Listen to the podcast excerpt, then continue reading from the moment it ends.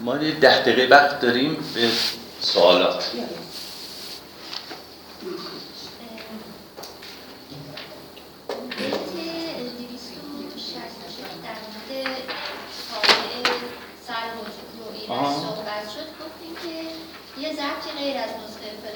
بله. روایت دوم. بله روایت دوم. من می‌خوام بدونم چرا دکتر خالقی اینجا روایت دوم رو ببینیم. یه مسئله اولین نکته اینه که به حال نسخه اساسش فلورانس بوده. خب؟ و بعد همونجوری که جلسه پیش هم متوجه شدیم بحث روی طالع پسران فریدون بسیار پیچیده است.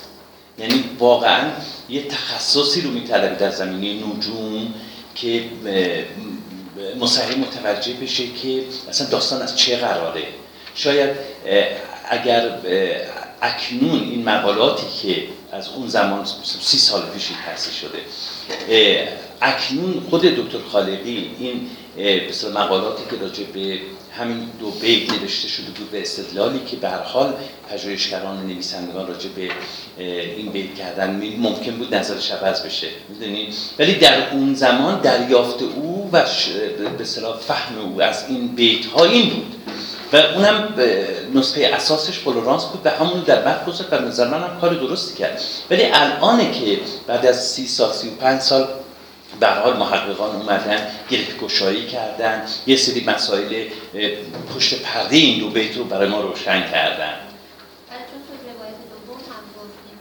به نظر می‌رسه روایت دوم بهتره. تقابل روایت ها. خب الان میگم به این دریافت ما رسیدیم. ولی اون زمان دکتر خالقی به این دریافت نرسیده بوده. امکانش هست که دو مرتبه این بخش تصحیح به همینجوره. بله ممکنه ممکنه. من حتی جلسه گذشته گفتم دو تا مقاله همین مثلا یه ماه نیست چاپ شده. در گزارش میراث دوستانی که علاقه مندن می‌تونن اون دو تا مقاله رو بخونن راجع به همین دو بیته همین دو بیت که بحث های مفصلی کردن در حال تحقیق کردن در مورد. من چکیده اون بحث ها رو جلسه گذشته خدمتتون گفتم. که دو روایت رو شرح دادم و خودم به نظرم می‌رسه که روایت اکثریت نسخه ها و روایت دوم اون تقابل بین یکی تقابل بین آب و آتش آب و با آتش بود؟ بله آتش و آب. آتش اون تور و سلم بود و آب تاله ایرج.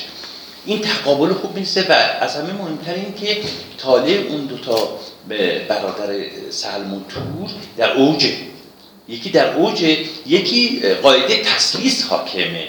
یعنی اینکه به اصطلاح این دو تا برادر با هم متحدن.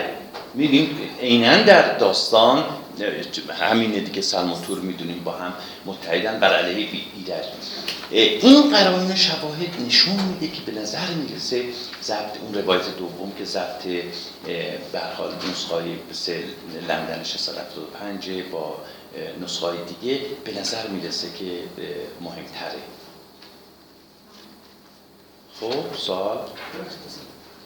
تقسیم بندی یه دفعه ما کردیم اینجا تو همه کلاس یه شهر کتاب یک جلسه درس گفتاری راجع صنایع داره. که استادی صحبت می‌کرد اونجا اومد تقسیم بندی کرد.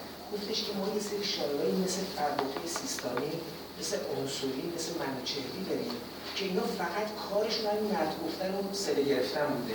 یعنی از ولی صنایع جز این دسته نیست. صنایع یه حرفی برای گفتن داره. پیامی برای گفتن داره. حکمتهایی داره. عرفان عرفانی رو پایه‌گذاری کرده که دنبالش عطار و مولانا و اینا به دنبالش. درست حرف درست حرف درست. حرف درسته. بله. صنایع کاملا متفاوته از کسی مثل عنصری مثل فرخی. بله. ولی خب اون شاعران دیگه مثل فرخی و عنصری و خصوصا انوری رو انوری رو اصلا میگن پیامبر زبان فارسی حالا الان ما وقتی که دیوان انوری رو می‌خونیم شاید به صلاح متوجه نشیم که چرا اون گذشتگان و قدمای ما آنقدر روی انوری دارن تاکید می‌کنن. توی در واقع این تذکره و اینا فراوان می‌بینیم. انوری رو اصلا متمایز می‌کنن واقعا از شاعرهای دیگه. خب شاید به اصطلاح سلایق ما امروزه متفاوت شده. اون قدما سلیقه دیگه ای داشتن نسبت به شعر. به هر حال انوری نسبت به باز به فراخی و عنصری و باز شاعرهای مدیه گوی دیگه برجسته تره. ولی صنایی اساسا چیز خلاقیت داره و نوآوری هایی که در برای شعر کرده. بعدها ما ببینیم همونجوری که همون استاد گفتن شما کردید کاملا درسته. بعدها ما ببینیم که چگونه صنایع روی خصوصا مولوی یعنی هر آن چیزی که واقعا مولوی داره یعنی اگر صنایع نبود شاید مولوی هم در با در این حدی که ما امروزه می‌بینیم نبود. حتی تا این حد می‌تونم بگم. بسیار تحت تاثیر صنایع ما از پی صنایع و بله. که ما از پی صنایع و عطار آمدیم. بله همین. عطار و صنایع خصوصا صنایع دیگه اصطلاح پیشقراول بوده. یک شکلی بله و منشأ بسیاری از این تفکراتی که بعدها خصوصا تفکرات عرفانی که ما در مصنوی می‌بینیم یا در غزلیات شمس می‌بینیم بسیاری از موارد ما می‌تونیم ریشه رو در دیوان صنایع و آثار دیگه صنایع ما ببینیم. خب. مینوی خرد و آه این من یه تلفظش توضیح بدم. این تلفظش غالبا اشتباه می‌کنن. ببینید میگم مینوی خرد یا این پهلویش از مینوگ همون مینو مینوگ که میشه مینوی خرد این من بخواستم توضیح بدم دوستان که به حال اونا که زبان های باستانی آشنا که میشه می‌دونن که تلفظش چیه. مینوی خرد کتاب خیلی مهمی. من چند بار در همین جلسات بهش استناد کردم و نقل قول بردم که بخش هایی واقعا در مورد اون تاثیر خصوصا تاثیر افلاک و چرخ بر سرنوشت آدمی که ریشه در واقع یک تفکر زرمانی داره ما در خود مینوی خرد می‌بینیم. این مینوی خرد من توصیه می‌کنم دوستانی که نخوندن خیلی هم کوتاه بسیار ترجمه روانی داره زندگیات دکتر تفضلی. و بعد اصلا مشکلی نخواهید داشت. بعد یه بار که بخونین متوجه میشید که بحثایی که ما طی جلسات گذشته در مورد شاهنامه و خصوصا نقش خرد در شاهنامه نقش خرد. ببینید اینجا یه گفتگوی خود مینوی خرد دانا هست یه شخصیت به نام با روح خرد. خب حالا این مفاهیم انتظاییه بحثی نیست. ولی اونجا مباحث بسیار خوبی رو مطرح میشه خصوصا در مورد خردورزی که در شاهنامه می‌بینیم جا به جا سخن از خرده. اینکه با همه کارها رو باید بر اساس خرد سنجید چه ممیز نیکی و بدی که ما بارها تاکید کردیم من فکر کنم جلسه گذاشتن توضیح دادیم راجع به ویر و هوش و و بدخرد توضیح دادم دیگه درسته؟ آه. آه. و اینجا شما به خوبی نقش خرد رو می‌بینید که چگونه پاسخ میده بخشی از این مینوی خرد تفکر زربانیه که ما عینا تفکر زربانی رو ما در شاهنامه می‌بینیم در خدای نامه بوده و در بعضی بسیاری از متون پهلوی دیگه هم باز هم تفکرات زربانی حاکمه. شما خوندین مینوی خرد و متوجه شدین به نزدیکی بعضی از بخشاش با شاهنامه و مباحثی که ما اینجا مطرح کردیم. زمانی که شما من رفتم از کتاب بردم اینو بعد دیدم مثلا با آه احسن. اصلا شاهنامه رو اگر شما بخونید بعضی از بیت های شاهنامه اگر یه مقداری هم براتون نامفهوم باشه مفهوم میشه. خصوصا یه, یه جا تاکید می‌کنه اینکه به صلاح بخت یا سرنوشت مطابق مطابق خواسته ما نیست. یعنی درست عکس عمل می‌کنه. گاهی اوقات فکر کنیم که سرنوشت به این شایسته بر, اساس شایستگی افراد عمل می‌کنه. به شایستگان بیشتر روزی بیده و به ناشایستگان کمتر یا یه شکل شایسته سالاری حاکمه بر اون بخته. ولی اینجا توی بینوی خرد دقیقا عکسشون میگه. عکسشو میگه و میگه که به اصطلاح اه، اون شایستگان هیچ وقت با آن چیزی که لایقشون نمی‌رسن. و این اصلا سازوکار هستیه سازوکار سرنوشته. و ما تو شاهنامه چند جا من بحث کردم راجع به همین موضوع. این خب خیلی قدیمی تره دیگه بینوی خردبت پهلویه بسیار قدیمی تره و با اون نزدیکی در واقع مسائلی که در مینوی خرد مطرح شده و شاهنامه رو به عینه ما می‌بینیم. من توصیه می‌کنم یه خیلی کوتاه متن کوتاهیه. یه بار مطالعه کنیم ترجمه فارسی شد. خب؟ آقای دکتر من یک سوال معترضه دارم. معترضه بفرمایید. چرا باید پسر بزرگتر همیشه خودشو محق بدونه که اون جانشین حکومت جانشین پدره. نباید بدونه. خب همین ب... همین همه دعوا سر بله همینه ت- خب فریدون هم پاسخشون داد. این در فرهنگ ما هست یا در تمام این فرهنگ؟ فرهنگ های بیشتر بله بیشتر فرهنگ ها این چنینه. به هر پسر بزرگتر. یعنی ناخودآگاه جمعی شده. بله شما توی. آره توی داستانهای دیگه شاهنامه که باز منشه ایرانی نداره مثلا گو و تلخند هم که نگاه کنی باز چنین مسائلی می‌بینید جاهای دیگه هم هست می‌دونید ولی امروزه که البته بر اساس اون ارزش های امروزه ما نمی‌تونیم داوری کنیم امروزه چیز دیگه ایه خب به اصلا پسر بزرگ و کوچک و اینها مطرح نیست. اون چیزی که مطرح لیاقت شایستگی اصلا نسب هم مهم نیست. الان دیگه کی اهمیت میده برای که حاکمی رو انتخاب کنه؟ این که نسل نسلش چه کسی هست یا نیست. اون چیزی که مهمه الان مردم باید انتخاب کنن. دموکراسی نمی‌دونم. و خب ولی در گذشته اینجوری نبوده. برای در گذشته اینجوری نبوده. هم پسر بزرگ مطرح بوده به هم نبوده. ما می‌بینیم در بسیاری از موارد به اصطلاح در میان پادشاهان ایران باستان. خب اینجوری نبوده که قطعا پسر بزرگتر حتما لزوما پادشاه بشه. قانون نبوده می‌دونیم ولی به هر حال به عنوان یک اصل مطرح بوده. غالبا این این اتفاق میافتاده مگر اینکه خب اون پادشاه تشخیص می‌داده که مثلا پسر بزرگ شایستگیشو نداره یا پسر بعدی بده یا پسر کوچیک خود فریدون. خب فریدون رو ما می‌بینیم. من فکر کنم توضیح دادم از این بعدم بیشتر توضیح میدم. آره من از, از. آره دعوا بحثی نیست. اون دعوا که بعده الان هم دعواست. ولی اصل اینه که فریدون توجه نکرده. به این و دلایل من فکر کنم جلسه گذشته توضیح دادم مفصلا بحث کردم که چرا فریدون ایرج رو انتخاب می‌کنه و که تفکر فکر می‌کنن بعضی از محققان به خاطر اینکه به به ایرج داده ولایت عهدی رو و جانشینی خودش رو و اینجا به ناروا انتخاب کرده و به خاطر همینه که ناسپاس به یزدان معرفی شده. من توضیح دادم جلسه گذشته که این اصل رو من به کل نمیپذیرم و منشأش رو چیزای دیگه می‌دونم و دو تا دلیل مهم هست که ایرج رو انتخاب کرده. یکی این که اه، ما گفتیم یه بحث پهلوی داریم به نام وجر کرد بعد اونجا صریحا اومده که از میان پسران فریدون ایرجه که دارای قرنه یا فرهی ایزدی بوده.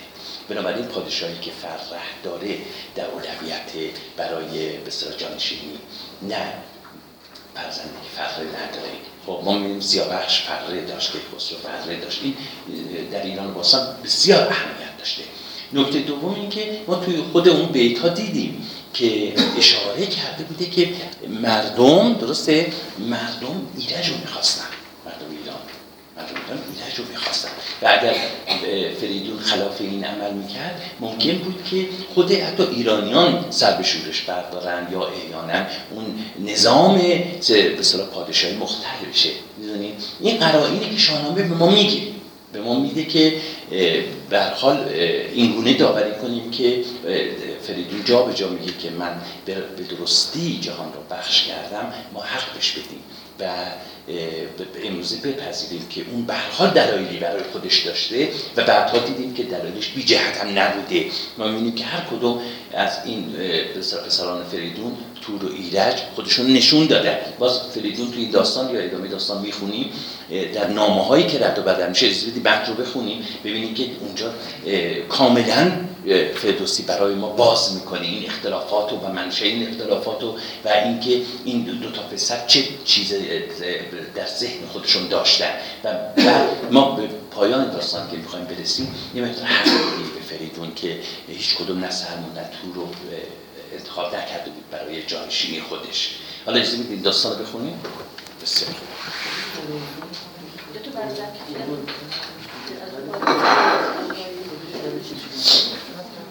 خب بیت چندم بود فریدون؟ 109 صد و؟ نه. سیصد و نه؟ 109 صد و صد. من فکر کنم اه، 304 بود این بیت بعدی اون به حال تصمیم می‌گیرن که بیان و نامه بنویسن پیکی رو سلم و تور با هم متحد میشن پی- پیکی رو بفرستن به سوی کی فریدون. ولی اینجا ظاهرا قبل از اونه. بدین بخشیدن بله. اینجا اه، ظاهرا سلمه که درسته؟ سلمه که تحریک می‌کنه تو رو که این بخش فرید پدر درست نبوده و ما باید حال اعتراض کنیم. و بعد سلم ظاهرا میاد چیکار می‌کنه؟ پیکی رو میفرسته برای به پادشاه توران یا تور. درسته؟ خب تا اینجا بودیم. پس هیون گفتیم پیک. یا شطور تیزرو.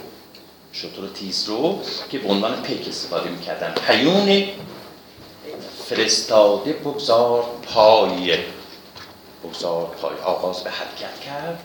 بیامد به نزدیک توران. خدای. به نزد تور. پس هیون پیک سلم اومده به نزد تور. به چربی شنیده همه یاد کرد سر تور بی مغز پرباد کرد. ما روانشناسی این پسران فریدون رو قبلا توضیح دادم. روی بسیار تاثیرات جغرافیا حتی توضیح دادم. بعدا هم بیشتر توضیح میدم. و شخصیت های هر کدوم ما می‌بینیم که به فردوسی به خوبی داره برای ما توصیف می‌کنه. اون سلم گفتیم یه آدم فریبکار فریبنگ فریبکاره. خب؟ به راحتی می‌تونه اون نبز برادر تو دستشه. خب نفس تور تو دستشه. می‌دونه که تور چیه؟ همینجا گفت بی مغزه تور پرخشمه. خب به اون رفتاری که با اجدها کرد پدرش که میازمود یادتون هست؟ ما اونجا توضیح دادیم. و اینجا هم استفاده می‌کنه. ببینید باز اینجا میگی سر تور بیمغز پرباد کرد باد غرور. باد غرور پرباد کرد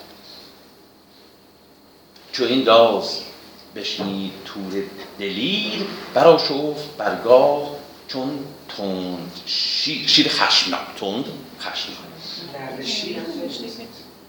حالا بعد از نسخه ها متفاوته. شد نرشی چون این داد پاسخ که با شهریار بگوی بگوی این سخن همچنین یاد دار پس پیغامه که به کی میرسونه؟ به تور میرسونه. که ما را به گاه جوانی پدر بر این گونه بفریف ای دادگر. خب پس به داره به تور پیغام میده خب که در جوانی پدر ما رو فریفت و این تقسیم جهان عادلانه نبود. تقسیم جهان عادلانه نبود. درختی است این خود نشانده به دست خود. برمیگرده به کی؟ فریدون. خب بعد فریدون در درست بیت بالا ما مرجعش رو پدر می‌دونیم دیگه نه؟ خود برمیگرده پدر در بیت قبلی. درختی است این خود یعنی پدر. نشانده با دستای خودش این درخت کینه رو چیکار کرده؟ کاشته. این درخت کینه رو پدر با دستای خودش کاشته. درختی است این خود نشانده به دست. کجا؟ آب او خون و بارش کبست. خب کبست یک گیاهی بودی که به قایت تلخ به قایت تلخ که زهر هنزل بوده. و بعد این معروف به هندوانی ابو جهل یه اسم دیگه هم داره هندوانی ابو جهل. پس این گیاهی که به شدت تلخه میگه که این بار این درخت اه، خون خب کجا آب از خون آب خورده و طبیعیه که وقتی از خون آب بخوره میوهش هم تخترین میوه دنیاست مثل کبسته. و بعد این درختی بس فریدون کاشته که بارش این چنینه بارش این چنینه می‌خواد به اون بیعدالتی در واقع به تصور سلم بیعدالتی پدرش توجه بده. تو رو خب؟ تو را با من اکنون بدین گفتگوی بباید به روی اندر آورد. روی. به تور میگه که اکنون زمان اون رسیده که من و تو رو در رو بشینیم حرف بزنیم راجع به این تقسیم ناعادلانه پدر. بشینیم رو در رو گفتگو کنیم. زدن رای هوشیار و کردن نگاه. کردن نگاه. یعنی به اوضاع توجه کنیم ببینیم که اوضاع از چه قراره. خب رای بزنیم. اونم رای عاقلانه. رای خردمندانه هوشیارانه. رای هوشیار رو کردن نگاه. نگاه کردن یعنی به همه چیز اینجا توجه کردن. هیون برفکندن به نزدیک شاه. حالا ما باید بشینیم حرف بزنیم و لازم شد یک نم پیکی رو به نزد پدر بفرستیم و خواستامو با اون در میان بذاریم. زبان آوری چرگوی از میان فرستاد نزدیک شاه جهان. به جای زبونی و جای فریب نباید که یابد دلاور شکیب. نشاید درنگن در این کار هیچ که خام آید آسایشن در بسیج بسیج خب یعنی چی؟ پس میگی که باید آدم نماینده پیک کرب زبان و سخندان و سخنگو باید فرستاد که نزد فریدون. پس پیشنهاد در سلمینه باید فرستاد نزد او. بعد چرا؟ میگه که به خاطر این که در جایی که توجه کنید در جایی که فریب وجود داره و حقارت هست خب در جایی که فریب وجود اعتقاد داشتن که فریدون فریب فریفته فریب داده پسران پسرهای بزرگ و وسطی رو. خب میگه در جایی که به اصطلاح مسئله فریب در میانه نباید که آدم جنگجو صبور باشه شکیبایی به خرج بده پس این شکیبایی ما در این زمانی که پدر ناعادلانه عمل کرده در تقسیم جهان رو به درستی انجام نداده درست نیست که ما بیاییم بس شکیبایی به خرج بدیم. شکیب. شکیبایی به خرج بدیم. نشاید درنگ اندر این کار هیچ. نباید هم درنگ کنیم صبر کنیم. که خام آید آسایشن در بسیج. در زمانی که لازمه که ما نیرو فراهم بیاوریم و به نتیجه دلخواهمون برسیم و به هدفمون برسیم خب آسایش درست نیست. خامه ناپخته است. بخواد بگه که در زمانی که ما باید اقدام کنیم بر علیه فریبکاری پدر در این زمان آسایش بر ما حرامه. آسایش بر ما حرامه. خامه. ناپخته است. بسیج آمادگی برای جنگ. آمادگی برای جنگ. بسیج. چه؟ قطعا چه؟ چون با هیچ قافیه شده. چون با هیچ قافیه شده. پس در شاهنامه همه جا بسیج باید خونده بشه.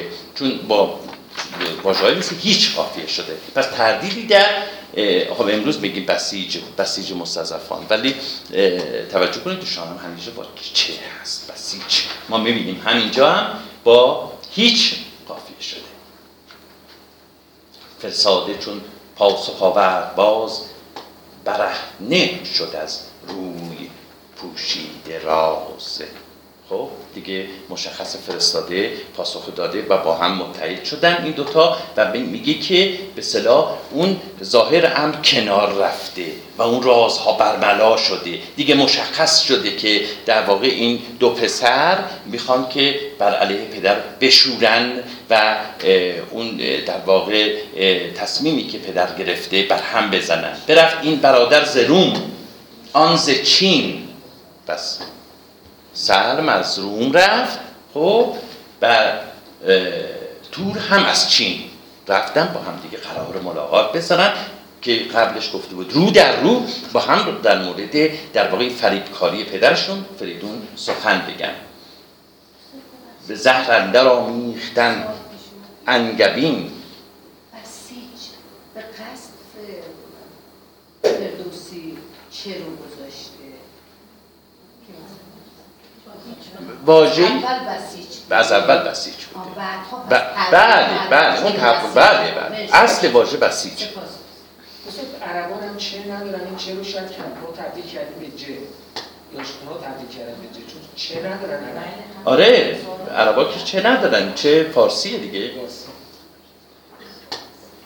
رسیدن پس یک به دیگر فراز. پس پیش هم رسیدن. خب فراز رسیدن پیش هم رسیدن. رسیدن پس یک به دیگر فراز سخن راندن آشکارا و راز. پس هر گونه در واقع گفتگو کردن چه پنهانی و چه آشکارا. یعنی راجع به همه چیز حرف زدن. گزیدن پس تصمیم گرفتن. پس ببینید چقدر موجز فردوسی سخن میگه و در یک بیت کار تمام کرد. اینا رسیدن به هم و تصمیمشون رو گرفتن.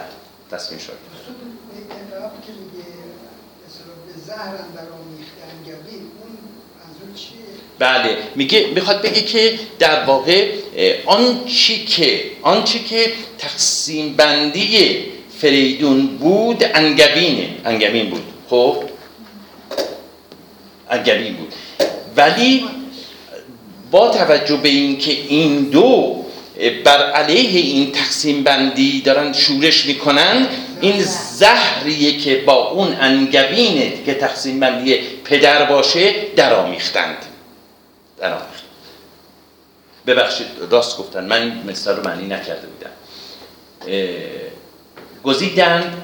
پس موبدی تیزویر خوش حافظه ما راجع به ویر صحبت کردیم دیگه نه؟ اون دیتا رو میجوید ذهن یابنده است. ویر کارش اصلا یافتن دیتاست اطلاعات.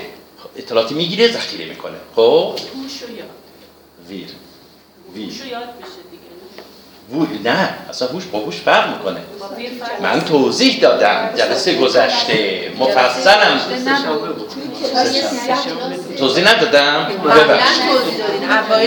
اوایل کلاس اینجا توضیح دادم من. حالا دوباره توضیح میدم. دوباره دوباره خیلی سریع توضیح میدم. ببینید ما به اصطلاح اه، اصطلاحاتی داریم که اگر یه مقدار بهش توجه نکنیم شاید شاهنامه بیت ها رو به درستی متوجه نشیم خب این اصطلاحات مثل ویر خب هوش خرد روان جان. خب روان با جان چه فرق کنه خب هوش با خرد چه فرق کنه هوش با ویر چه فرق اینها یک تمایزاتی دارن که برای درک بهتر در واقع شاهنامه خوبه که یک آگاهی داشته باشیم ببینیم اه، سه تا مرحله ما داریم. خب گفتیم از اصطلاح این سه تا یعنی ویر هوش خرد از قوای فکریه فکری آدمیه. خب بعد روان از قوای روحانیه. قوای روحانیه. بعد ویر گفتیم که قوای فکریه کارش چیه؟ کارش اینه که اطلاعات رو میابد جستجو می‌کنه و گیر میاره و میسپرد خب؟ بعد هوش اینها رو چیکار می‌کنه؟ حفظ می‌کنه. خب؟ حفظ می‌کنه و خرد کارش چیه؟ اینی که این اطلاعات پردازش می‌کنه و ممیز ممیز خوبی و بدی است. توجه کنید. ممیز خوبی و بدی است. این نکته خیلی مهمه که نقش خرد همون مینوی خرد که در متن پهلوی هست اونجا به این نقش خرد بسیار توجه می‌کنه. پس مهمترین قو- قوای قوای فکری که در وجود آدمی هست ما در آغاز دیباچه هم مفصل صحبت کردیم به که خرد چه نقشی می‌تونه در زندگی آدمی بازی کنه. خب این خرده که وجه ممیز نیکی و بدی است و اون تشخیص میده که این داده ها خب کدوماش خوبن کدوماش بدن و بر تصمیم سازی آدمی دخالت می‌کنه و نظارت می‌کنه. پس خردی و بعد این دیتا رو که پردازش کرد و نیکی و بدی رو جدا کرد اینو میسپاره به چی؟ روان یا روان. توجه کنین. بعد این ذخیره میشه در روان.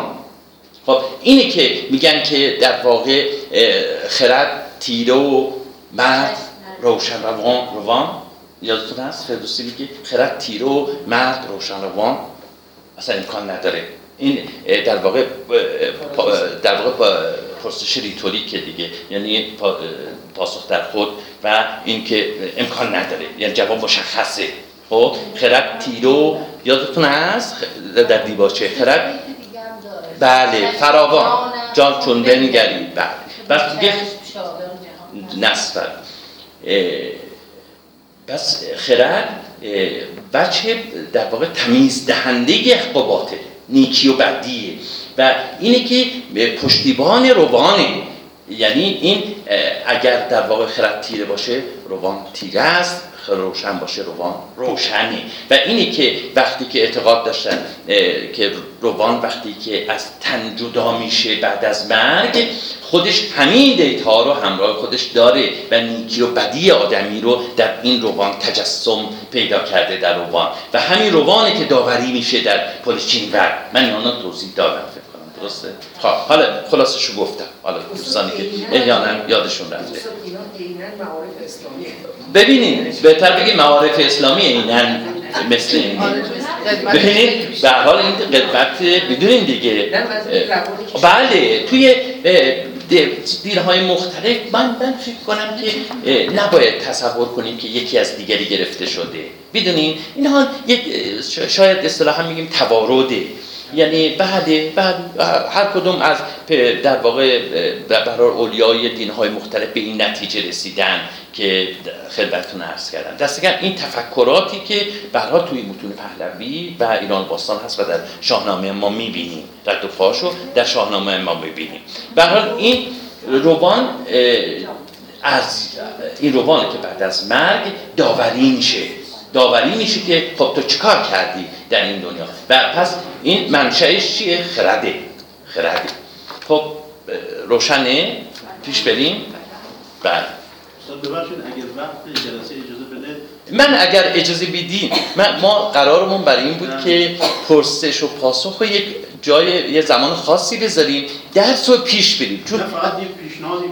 چون ما همچین استادی رو کم می‌بینیم که بتونه روان و زیبا جانماز بکنه یه مثلا ده بیت رو بهش بخونید بعد ترجمه کنید ممنون میشم. آه اون به اون شکل آره. بخونم. دوباره باید بر واقعا خودش یه لذتی داره. خب پیدا کنیم. لطف بخونه. لطف دارید. لطف نمی‌دونم. باشه باشه باشه. پنج بیت پنج بیت بخوایم بخونم. خب.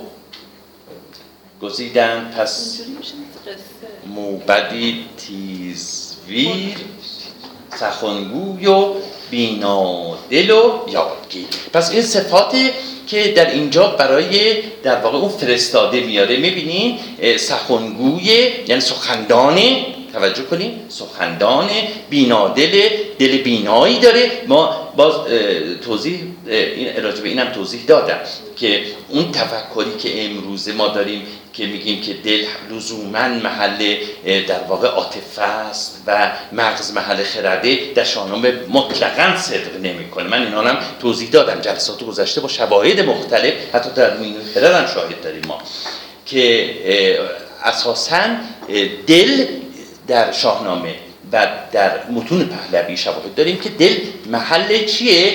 توجه کنید فکر خرده. دل دل محل خرده. و اینجا که میگه بینادل لزوما به اصطلاح با اون فکری که امروزه ما داریم اون تقسیم بندی که به هر حال اهل عرفان کردن که از طریق دل که به خدا می‌رسه. نه از طریق عقل و این دوتا رو با هم جدا می‌کنن و این فکریه که به رواج داره اینو بذارین کنار خواهش می‌کنم. وقتی که شاهنامه می‌خونیم یک شاهنامه داستان دیگه داره و اینجا دل به حل خرده. توجه کنید به حل خرده. بله بله و یادگیر و کسی که می‌تونه در واقع اون مطالب که بهش گفتی به خاطر بسپره و به موقع به طرف برسونه. خب؟ ز بیگانه پردخت کردن جای سگالش گرفتند هر گونه رای. سخن سلم پیوند کرد از نخست ز شرم پدر دیدگان را بشوست فرستاده را گفت ره برنورد. نباید که یابد تو را باد و گرد. چو آیی به کاخ فریدون فرود نخستین ز هر دو پسر ده. درود. خب میگه از بیگانه پر خالی کردن؟ خب همون دوتا. فقط سلم و تور باقی موندن. سگالش گرفتن هر گونه را. این فعل سگالیدن اصلا یعنی در شاهنامه فراوانم به کار رفته یعنی اندیشیدن خب فکر کردن سگالش گرفتن هر گونه. رای سگالیدن اینجا. توجه کنید. رای سگالیدن. رای به معنی اندیشه. خود رای هم به معنی اندیشه است. ولی توجه کنید که در اینجا رای سگالیدن به معنی مشورت کردن هر گونه فکری رو به قول امروز روی دایره ریختن. که چه تصمیمی بگیرن. سگالش گرفتن به هر گونه رای. سر اول گفت و ز شرم پدر دیدگان را بشست. ما امروزه میگیم که اون شرم و حیای پدری پسری رو کنار گذاشت دیگه. خب شرم و خورد حیا هم قورت داد. امروزه میگیم نه؟ هم چیز بود؟ مثلا شبیه به این شرم خورد حیا قورت داد. یعنی دیگه به صلاح اون شرم آزرمی که یک پسر نسبت به پدرش داره هر دو هم سر و هم تور به کنار نهادند. فرستاده را گفت ره بله. میگه که نباید که یابد تو را باد و گرد. باد و گرد فرستاده را نیابد یعنی با شتاب برو که حتی باد هم به گرد پات نرسه. باد هم به گرد پات نرسه. و به تای بعد فکر کنم مشخصه. چایی به کاخ فریدون نخواستین بله درود ما را به پدر برسون. ولی بعدش بگو پس آنگه بگویش که ترس خدای بباید که باشد به هر دو سرای. پس هر دو سرای یعنی سرای و آن دنیا باید ترس خدا باشه که در تصمیم گیری های آدمی بس ملاحظه خدا رو باید کرد در تصمیم گیری ها جوان را بود روز پیری امید نگردد سیه موی گشت سپید سپید. می که جوان ممکنه که خلاف بکنه اشتباه بکنه و جوان تصور بکنه اگر به سنین پیری رسید جبران می‌کنه و اونجا اون سن و سال و اون تجربه داره مانع از این میشه که جوانی می‌کنه. چرا؟ چرا؟ ببینید این داره میگه جوان جوانی را بود روز پیری امید نگردد سیاه موی گشت همونجوری که مویی که سفید شده سیاه نمیشه پیرم. وقتی پیر شد دیگه جوان نمیشه.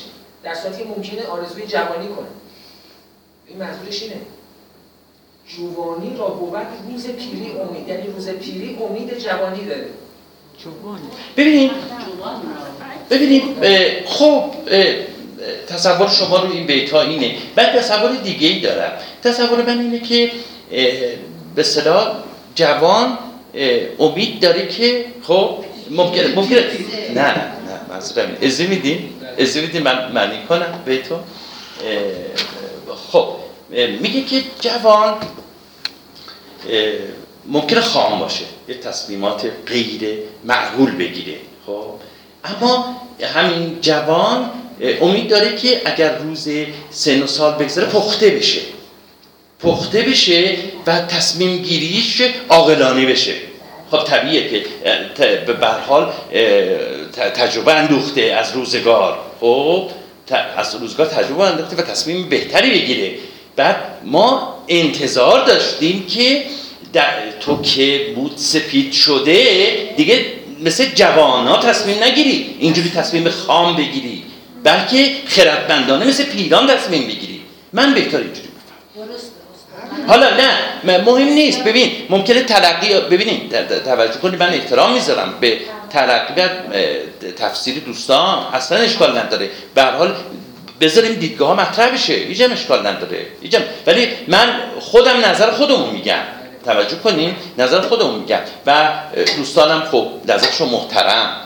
به هیچ وجه من چیز نمی کنم رد نمی کنم به حال من تصور می‌کنم همین نگردد سیاه موی گشته موی گشته سپید یعنی در حال تو دیگه پیر شدی دیگه جوان نیستی که به این تصمیم ناعقلانه ناعادلانه رو بگیری خام رفتار کنی. خب؟ بعد میگه که چه سازی؟ چه سازی درنگ اندر این جای تنگ؟ شود تنگ بر تو سرای درنگ. یه در واقع اینجا داره پدرش رو به یک شکلی نصیحت می‌کنه.